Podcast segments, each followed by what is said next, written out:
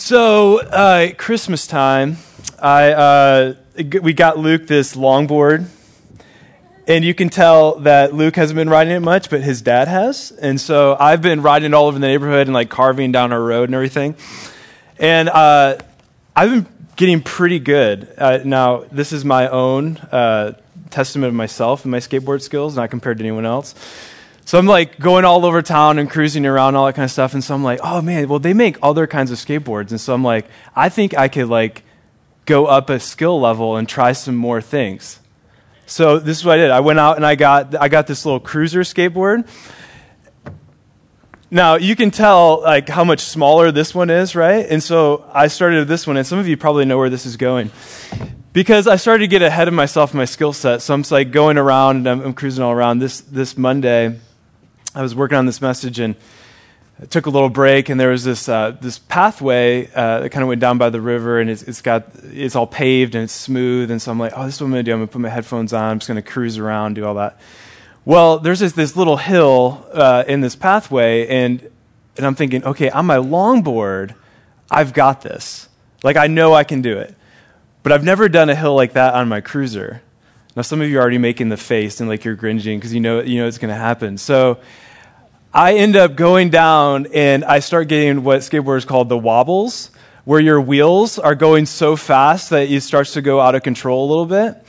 And so I have two options at this point. I can either uh, let the skateboard determine how I fall, because I'm going to fall, or I can try sprinting off of it and trying to catch up with the speed that I was at. And all of you are like, no, where this is going, right? So I chose the second option. And I'm, I'm like full on sprinting off that. Well, it takes me like two steps and I just stumble and I just go, like, you know, I'm just like down in there, it, it, elbow first, hip, ankle, and I just skid along the pavement. Luckily, it was cold that day, so I had a lot of layers on, okay? But I, I do what everyone does when they, they have an accident like this. You're starting to do the check, like, is everything still there? Is anything broken? You know, I'm going over.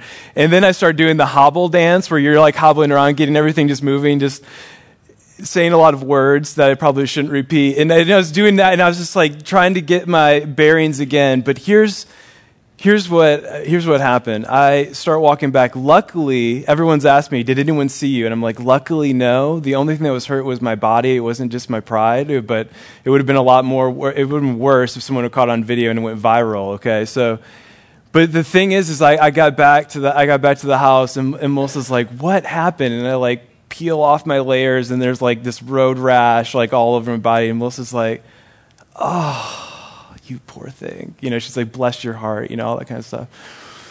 But I started thinking about this passage that we just read and talked about stumbling. What caused me to stumble? I didn't hit a rock, I didn't hit anything like that. It was my pride thinking my skill set was far enough advanced before than where it was, right? And so what ended up causing me to stumble and fall was actually not anything outside of me, but it was actually inside of me. And I started thinking about the people that we put the tr- our, our most trust in is who? Ourselves. Think about it. the person you trust the most in this world is yourself. But the, the person who has failed you the most in this world is who? Yourself. I mean, how many of you guys are still on your uh, New Year's Eve, uh, you know, your New Year's resolution diets and all those things? Like, how many cakes and cookies and cupcakes have you consumed since January 1st, right? We have all of the right intentions to do good things, right? But we are the ones who end up harming others that we love the most. We are the ones that end up uh, destroying and breaking our own trust. So the, the reality of this, of this analogy is that Self deception is a real thing. We can so deceive ourselves to think that we are okay and it's not that bad, and so justify things that happen in our life. But the thing that causes us to stumble the most is usually inside of us, not external circumstances. So when Jesus has these harsh words for us, I believe this morning that he is trying to jolt us awake to what actually the realities of sin is and are. And so this morning, I want us to be thinking about this. I mean, Jesus is introducing this upside down kingdom. And he said some of these phrases over the last uh, couple weeks as we've been studying in Mark. If anyone wants to be first, he shall be a servant of all. To find life, what do we need to do to find life? We need to deny ourselves and to die. And he has other phrases like this. And he is reversing how we think about life. What is the threat of all this? The sin of pride keeps us thinking that we are the center of all. And what Jesus is talking about, to enter true life, cannot happen naturally, but only supernaturally. It is not natural for us to think of others before ourselves. No one naturally denies himself, no one naturally serves others. So, the problem that this text teaches us, the problem, Jesus says, is our sin. And the essence of sin is pride. And Jesus is going to redefine sin for us. In fact, if we don't cut off our sin, we are trying to find life apart from Him, and we are in very serious danger. So the problem is our sin. The solution that Jesus gives us is to cut it off, to inner life. So, as we are working through this passage, I want you to be aware of a couple things. What causes the disciples to stumble? And then be thinking about yourself what causes you to stumble? So, last week, if you want to open your Bibles to uh, chapter 9, verse 30, if you're not already there, uh, we're going to begin there. And last week, Rob walked us through this passage where the disciples were unable to cast out this demon, right? And they were unable to do it in their own strength. Jesus is saying, You cannot do it in yourself. And Rob used this phrase you, Your resources are not enough for you to do the task that God is calling you to. Now, I would re- rephrase this for this week. You cannot live the life God is calling you to without God. Now, that sounds like such a simple phrase. Let me rephrase that. You cannot live the life that God is calling you to without God. The thing you need the most is the thing, in, in fact, that you will resist the most. It sounds simple, but we resist God in so many different ways. Now, there's a lot to cover. This is a difficult passage to cover, but I am hoping to paint this passage. When you look at it through the lens of the gospel, you actually see that this passage brings life, that it is actually vibrant, that it actually starts to make sense. Let's pick up in, in verse 30. We're going to move along pretty quickly through this. There's a lot to cover verse 30, we see that Jesus goes, goes on through Galilee and he's, he's going through there. He's making a shift from a public ministry to one where he is going to be teaching his disciples. From now on, he's going to be focusing on teaching his disciples and instilling what he wants them to learn. Verse 31. He begins to tell them what he told them earlier in chapter 8, verse 31, and chapter 9, verse 12. He begins to tell them that he's going to be handed over, he's going to be killed, and then three days later, he is going to rise again. So they're struggling with this idea of Messiah. So let's just unpack this just a little bit. Their idea of Messiah was what? One who would come and set up earthly kingdom and set up reign and rule here and overthrow the oppressors who was Rome at the time, right? That was what they were thinking Messiah was going to look like. But Jesus is painting a picture of what Isaiah paints, and which is the suffering servant king that comes in and establishes reign. So they are they're thinking they know what they expect God to do and what God to be like and what Messiah is going to be like. So every time that Jesus is introducing this, this is the third time that he is telling them that he is going to be handed over, that he is going to be killed, and he's going to rise again. They're struggling with this. They are fighting this of what Jesus is saying because they want their kingdom to be established here and now. They want Rome gone. They want Rome to be uh, dismissed. So Jesus is trying to take their eyes off of the horizontal, what is happening, their man centric uh, idea of Messiah, and he is trying to bring their eyes vertical to what God is doing. So they're thinking about they're thinking their worst oppressor is Rome, and Jesus is saying, no, you're actually your worst enemy, your worst oppressor is actually sin, and the sin is within you. So Jesus is reframing several things for him in this. One thing that stood out to me, if we are like the disciples, then this is this is one thing that I just want us to be aware of. If God never disagrees with you, then chances are you're making God into your image rather than the one of the scriptures.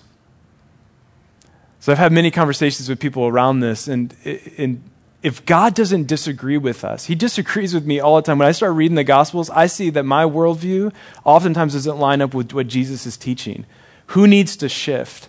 We need to realign to what Christ is calling us to in, in this.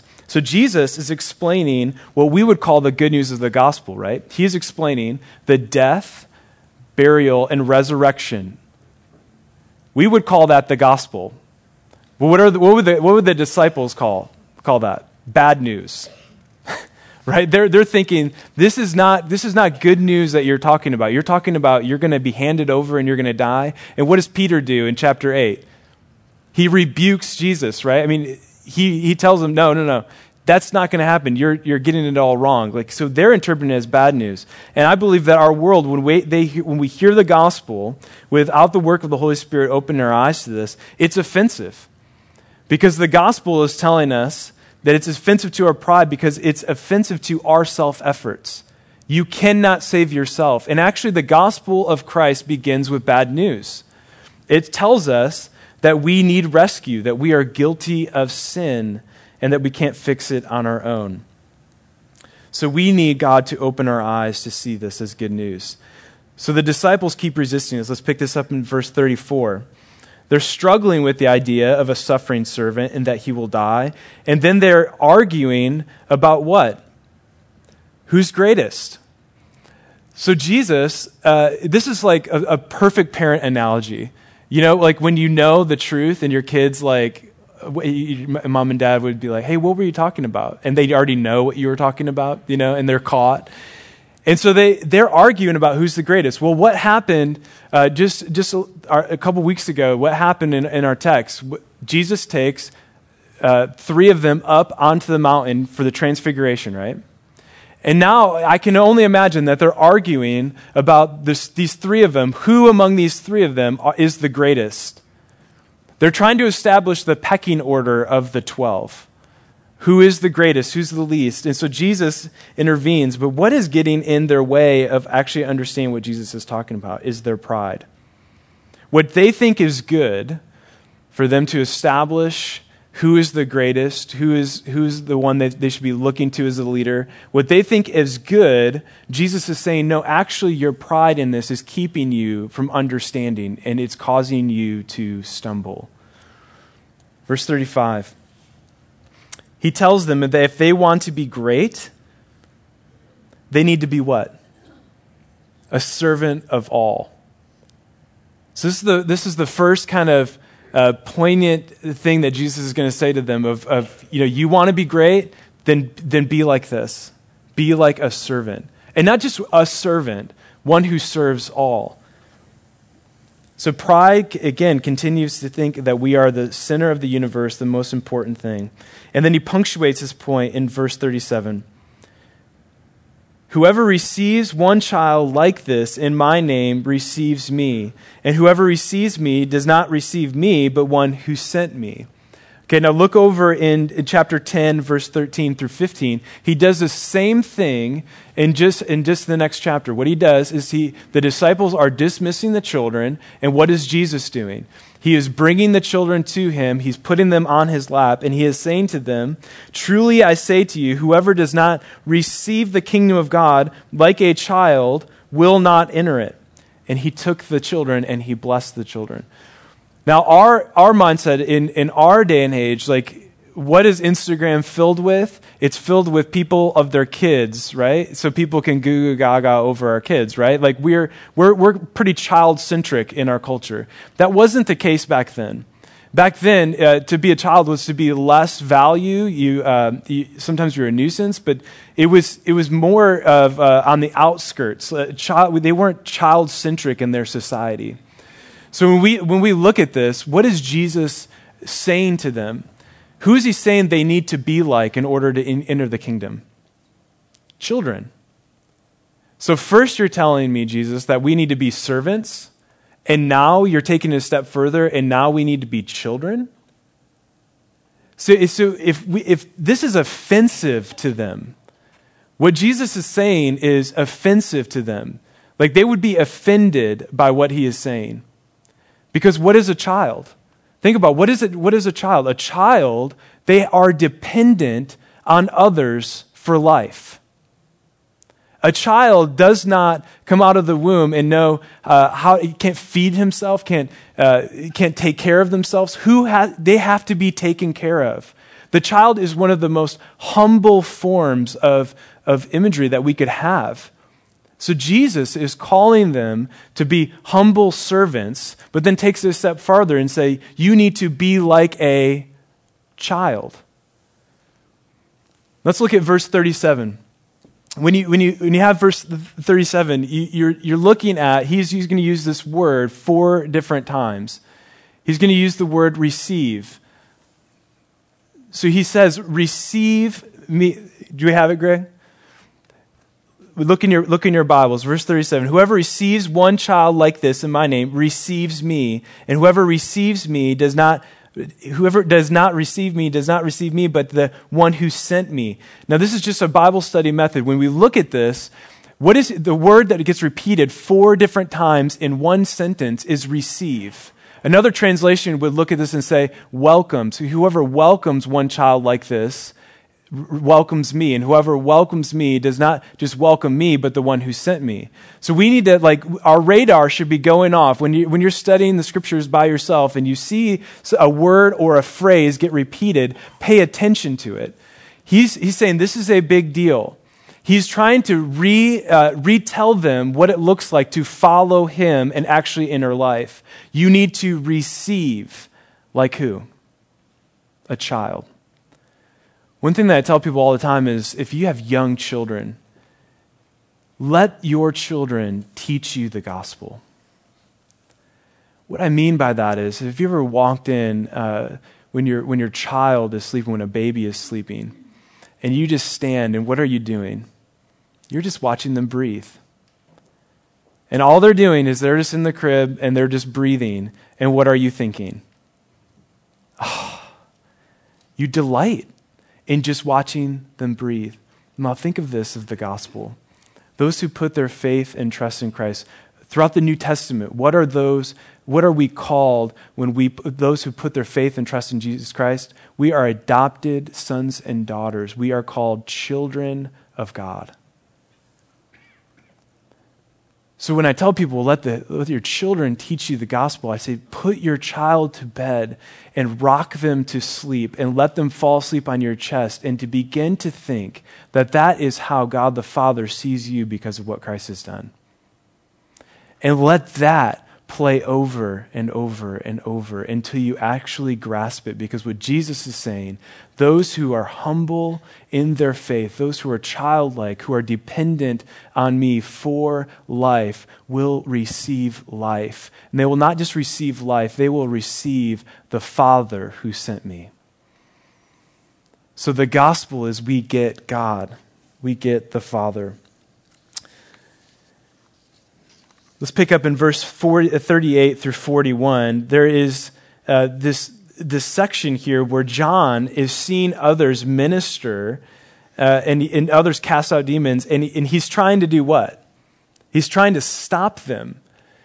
Now, John is trying to stop them and say, he's trying to stop them and say, hey, you're not with us. Uh, you need to stop doing this. The only people who, who can do that is, is us. So, John, again, like I think this points to pride. What is John thinking? That he knows who, is, who should be in, who should be out, who should be ministering, who shouldn't be ministering. He is taking on the role of what? Jesus. That's pretty arrogant, don't you think? But think about how we do this as well. It's so easy for, for me as a, as a pastor in this area because there's so many different churches, there's so many different options Let's just get, I'm just going to get honest with you. It's, it's hard for me sometimes to celebrate the good that God is doing somewhere else. That's pride. That's pride.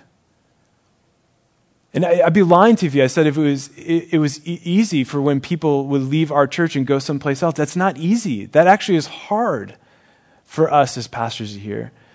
But the thing that I was convicted about this week is man, I want to celebrate what God is doing, not just here, not just in Franklin, but around the world. And we need to be people that celebrate the movements of God.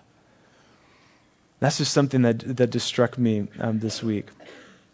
So there's the beginning. This is the beginning half of the passage, and now the more difficult part. The thing that, the thing that I believe ties this front part to the back part is actually pride. This thread of pride that goes forth. Let me, let me show you what I mean. Let's pick up in 42 through 50. We're going to kind of give this block of this chunk here. Jesus is going to redefine our view of sin. He's going to expand it, that sin isn't to be just taken lightly. This language that Jesus uses is strong and it's to evoke emotion. So, verse 42, Jesus is talking about if you harm others, belief and cause those who are like children in their faith, dependent and humble, if you cause someone like this to stumble in sin, to lose that type of faith, it would be better for you to have a heavy millstone around your neck and be cast in the sea. That's a tough word from Jesus, right? So let's look at what is a millstone. So a millstone was the stone that they would use to grind up grain. Now this is a, a large millstone. This would be one that would be used uh, uh, with an animal pulling it and, and turning it. Now they have smaller ones, but even their smallest of millstones, if you put that around someone's neck, they're not swimming. What are they doing? They're sinking. Okay, where are they going to be in not too long? The bottom. Jesus is very clear on, on what this is. He's saying this is serious.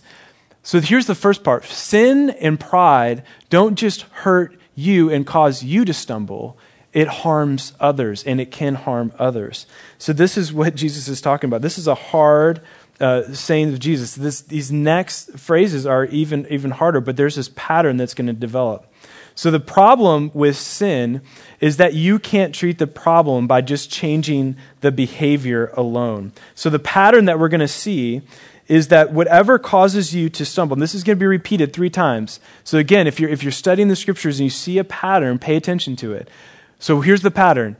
Whatever causes you to stumble, or some interpretations they say sin, cut it off to inner life rather than to be cast into hell where the worm does not die and the, and the fire is not quenched. It says this three times. It says, it says that pattern three times cut it off, inner life, hell, where the worm is not destroyed and the fire is not quenched. It says it three different times. So the problem with sin is that you can't treat the problem by just changing your behavior.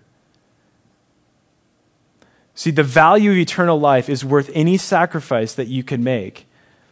What are you willing to hold on to in exchange for your soul? Do you remember that question when Jesus asked that earlier in our text? Not, not this week, but a couple weeks ago. He said, What are you willing to hold on to in exchange for your soul? What needs to be removed? What needs to be cut off? He's going he's using hyperbole here. He is exaggerated image to grasp the seriousness of what he is talking about. Cut it off, Jesus says. His words are not to be taken literally, but figuratively. No amount of self mutilation can deal with sin, which is an issue of our heart. Jesus is showing the seriousness of sin and the need to do whatever is necessary to deal with it. So, what do you consider so close to your identity that the thought of cutting it off seems like you would be giving up your life? That's kind of what he's, he's, he's getting at. In C.S. Lewis's writings on hell and sin, he describes all sorts of people that, given the choice to be with God and give up what they hold on to so dearly, they would actually choose what they want to hold on to in life inside themselves than to surrender to the rule and reign of God. And people, uh, people have argued back with, with him on this, and he has, he has dialogue around this. And he said, No, listen, I believe that even if someone was to see God himself, they would still rather hold on to their sin and selfishness and their way of life than to come under the rule and reign and authority of Christ. And, and I was struggling with this, and, I, and then I was, I was talking this out with, with a friend, and I realized okay, when people were interacting with Jesus, who were they interacting with? God. Jesus is Emmanuel, God with us. So the Pharisees, the Romans, the other people of that day, when they're interacting with Jesus, they're interacting with God. And there's many times where they, uh, people are turned away because they don't want to come under his rule and reign and his authority and his, his way of what he's doing. They would rather hold on to what they would say is life. So C.S. Lewis says there are two, two types of people.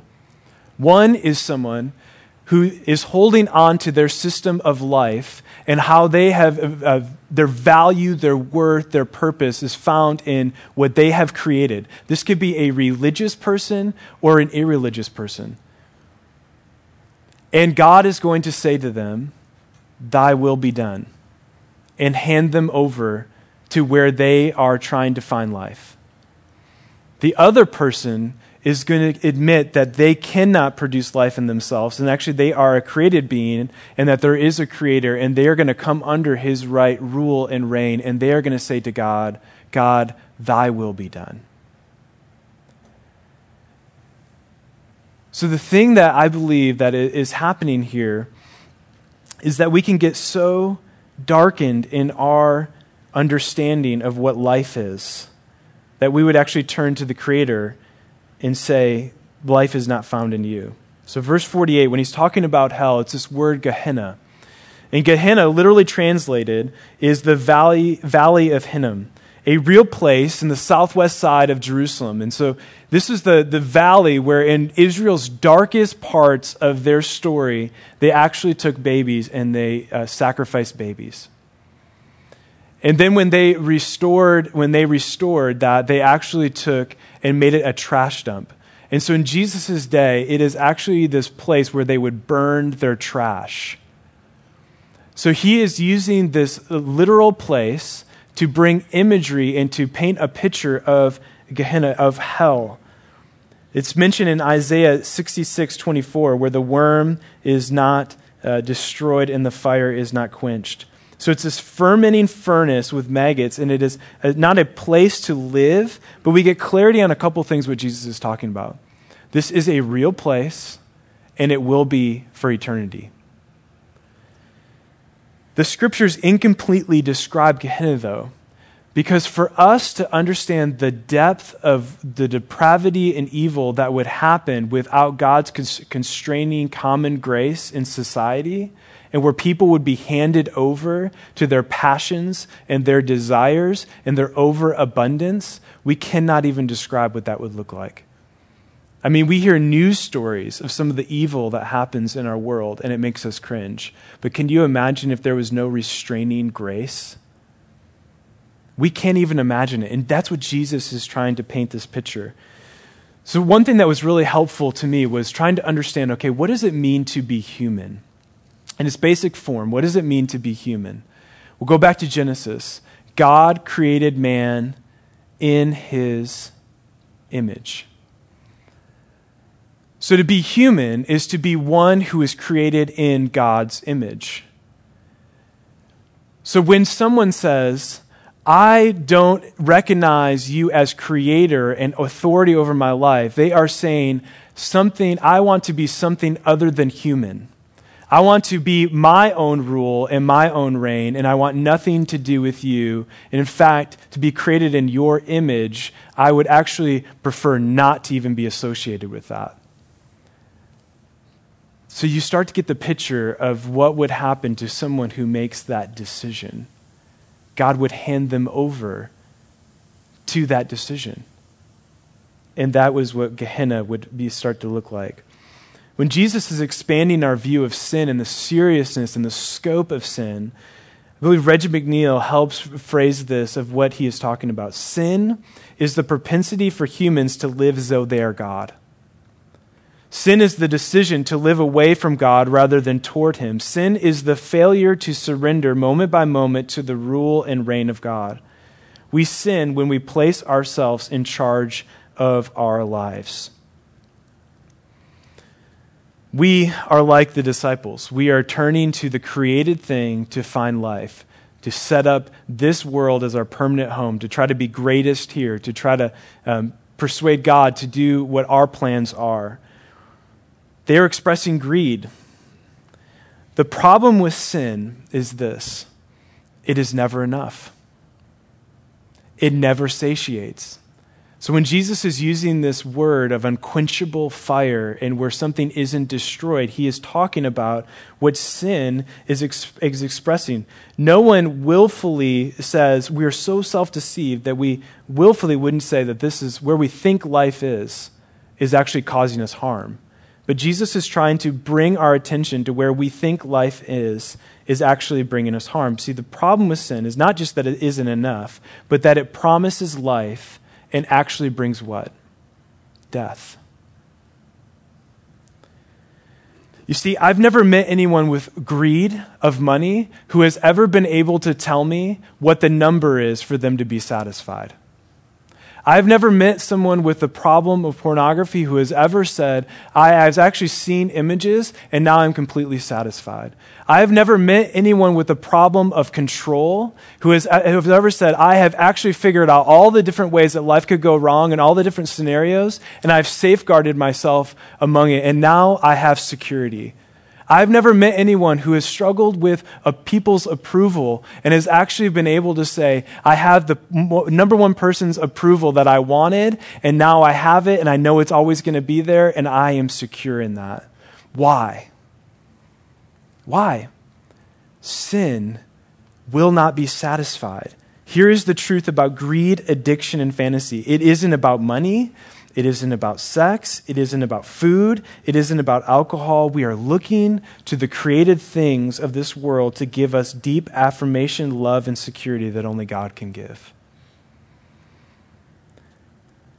So, where are you saying this is the most important thing to have for me to have affirmation, purpose, security, to find life in? Tim Keller describes this like being on a raft in the ocean, dying of thirst, but yet surrounded by water. We are dying because we have no water and we're unsatisfied. We're dissatisfied. Sin will never satiate what it promises to deliver. When Jesus is exposing the disciples and what is actually necessary to enter life, he is actually exposing that as an act of grace. So, in your life, when you are actually exposed by God and convicted by God of where you are falling short, of where you are actually turning to the created things, that is actually an act of God's grace towards you. Why? Because He is showing you where you are relying on something that promises life, but will only deliver death. He is actually saying this thing that you are turning to is not where life is. And that is an act of grace. The natural bent of our hearts is to build our lives around something created rather than the Creator. And we search for things to fill our worth and identity. So I want to unpack what is pride. Spiritual pride is to say that we are sufficient to run our lives, that we don't need God. Pride is to say that we built this for ourselves and we give ourselves the credit. Pride is to say, I don't need others. Pride is to try and control your life as though you know best. Pride is to say to God, You don't know what you're doing. I want to do it this way, and I actually think it's better this way. Pride is constantly playing the victim and making situations about you. Pride keeps our focus on comparing and contrasting ourselves against others. Pride keeps us from venturing out with our faith and the fear of rejection. Pride tells us we are good and that we, and compared to those sinners out there in the world, we are looking even better. Pride says that God doesn't care because if He did, we wouldn't be facing this situation. Church, I believe there's two different ways of rejecting the gospel, the good news of Jesus, with our pride. One says, I don't need God. I'm not that broken. I'm basically good. And look at all the good things that I'm doing. The other way is to say, Look at my story. I'm too far gone. I'm too broken. God can't rescue this. So, the problem that Jesus brings up and puts to the forefront is our sin. What causes us to stumble? Our sin, our pride. The solution that he brings is to do what? cut it off. If your hand causes you to sin, do what? Cut it off to inner life. If your eye, gouge it out. If your foot, cut it off. But see, if we just focus on the behaviors, I mean, there are things that you need to stop doing, right? There are things that cause you to stumble that you can address and that you can actually stop doing. Like when I was in high school, I used to listen to music that I probably shouldn't do, you know, listen to because of the lyrics, but I loved the beat, and I would justify because, well, the beat's really good. Well, I hear my friends do this all the time with TV shows. Well, I know there's things in there that actually don't lead me down a good path, but the writing's so good.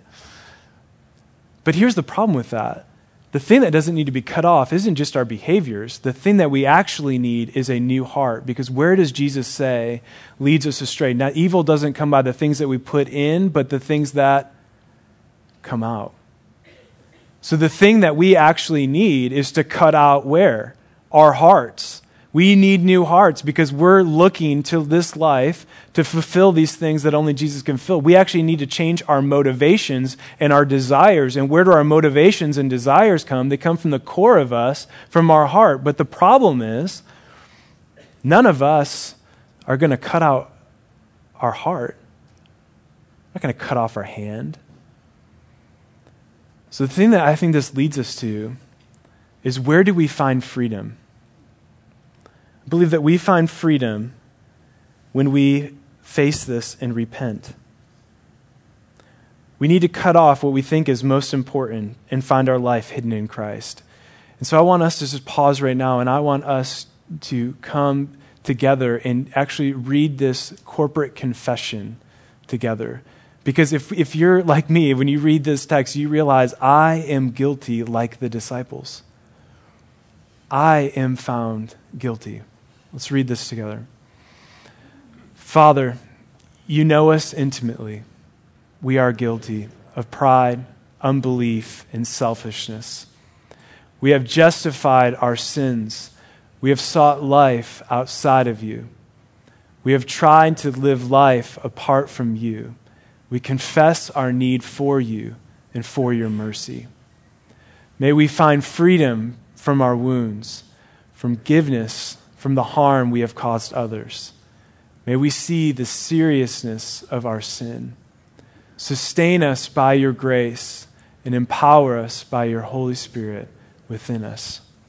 Amen. So, where does this leave us? Well, Matt Chandler has this article that's so well written. I just want to read three paragraphs of it. He says, I often hear unbelievers make the statement that Christianity is a crutch.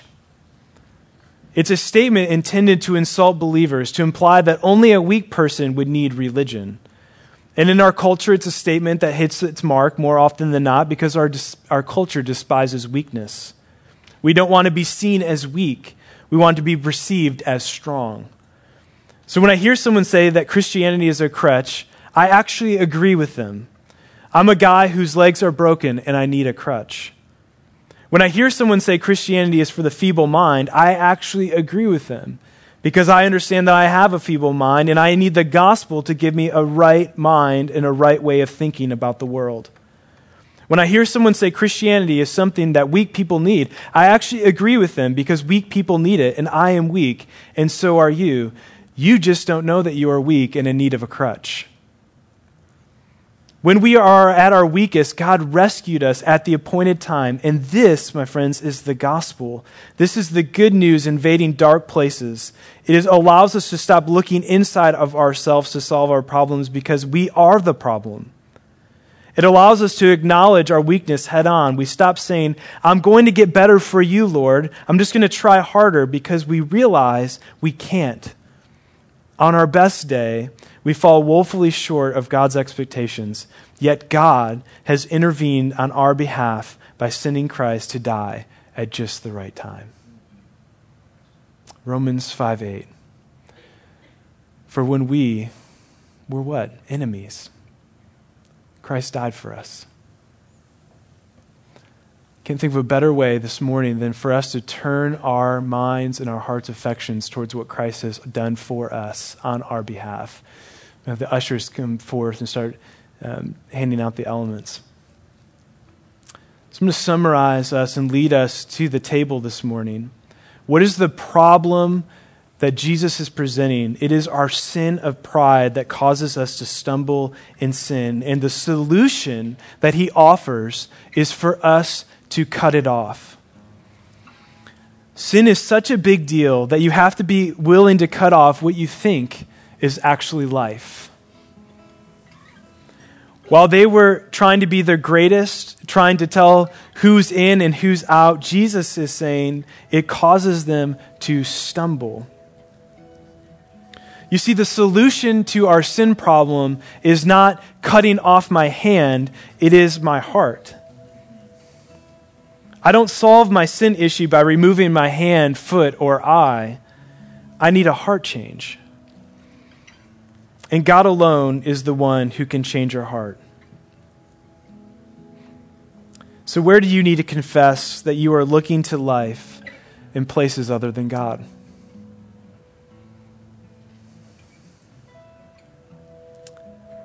And maybe this morning you are realizing I am one of those two people. I'm rejecting the gospel because I'm saying I'm too far gone. You, Eric, you don't know my story. You don't know what I've done. You don't know uh, how I've harmed others, how I've harmed myself.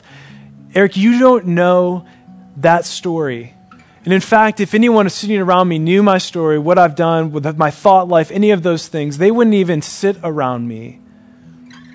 Well, I believe that is pride. Because you are saying that God cannot change your circumstance and cannot change your heart. And that is untrue.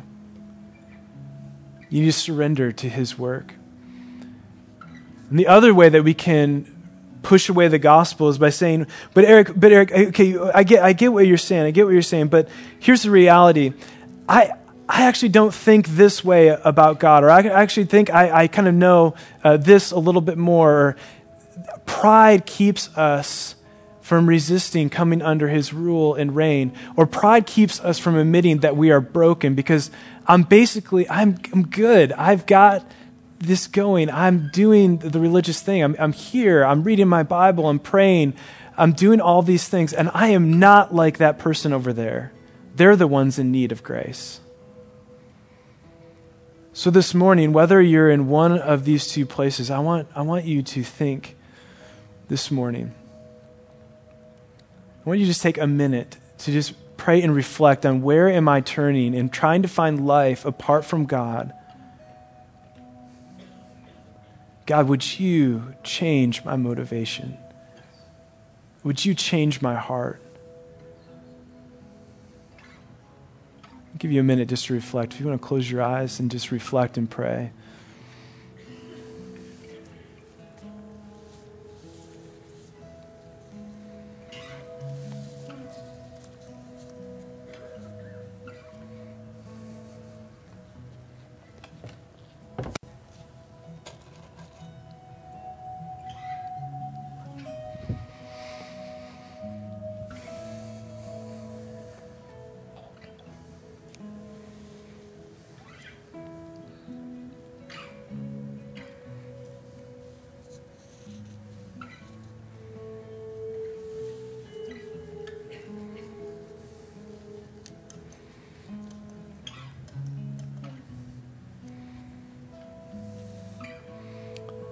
So here's where the good news of Jesus actually makes a hard passage become life for us as those as believers who put our faith and trust in him.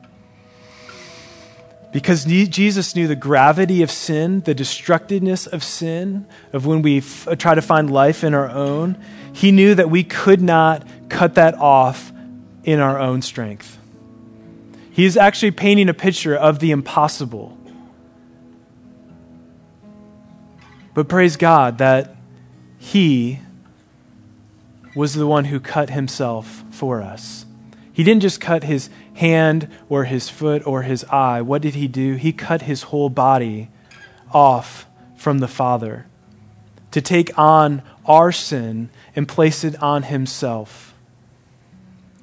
Because of what Jesus has done, we actually have access to God. If we receive and welcome what Christ has done for us, we actually quit striving on our own and receive life like a child.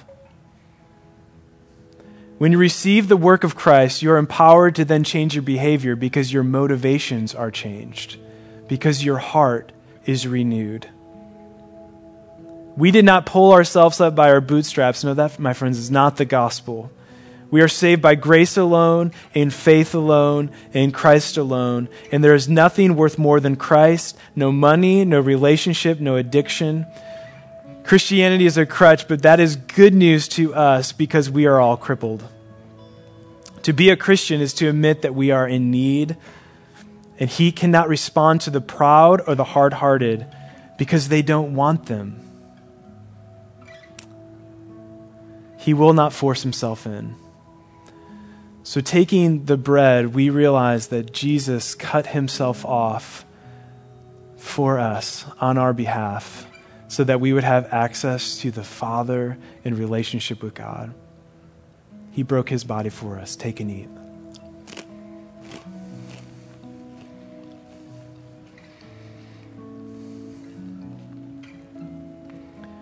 It is Christ in his righteousness, not a righteousness we try to offer to God in our own, but because of him, we are the righteousness of Christ. And when the Father sees us, he sees his righteousness, and we are made one with him.